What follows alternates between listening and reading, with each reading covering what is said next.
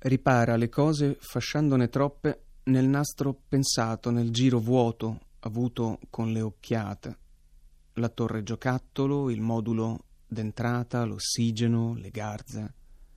A mezzogiorno, quando si dispone sul campo il latte muto dei crani che si affollano sensibili al riverbero, nel giardino, al tavolo allungato per il vitto, sente i fili dell'aria, sente che la risolvono intera. Allora svolge quasi frasi senza dare date frequenze, suono, con la bocca soddisfatta, grassa come andasse anche mangiandolo, il mondo monte, detto prima, che era fievole e chiedeva schermo, casa, il chiuso delle iridi.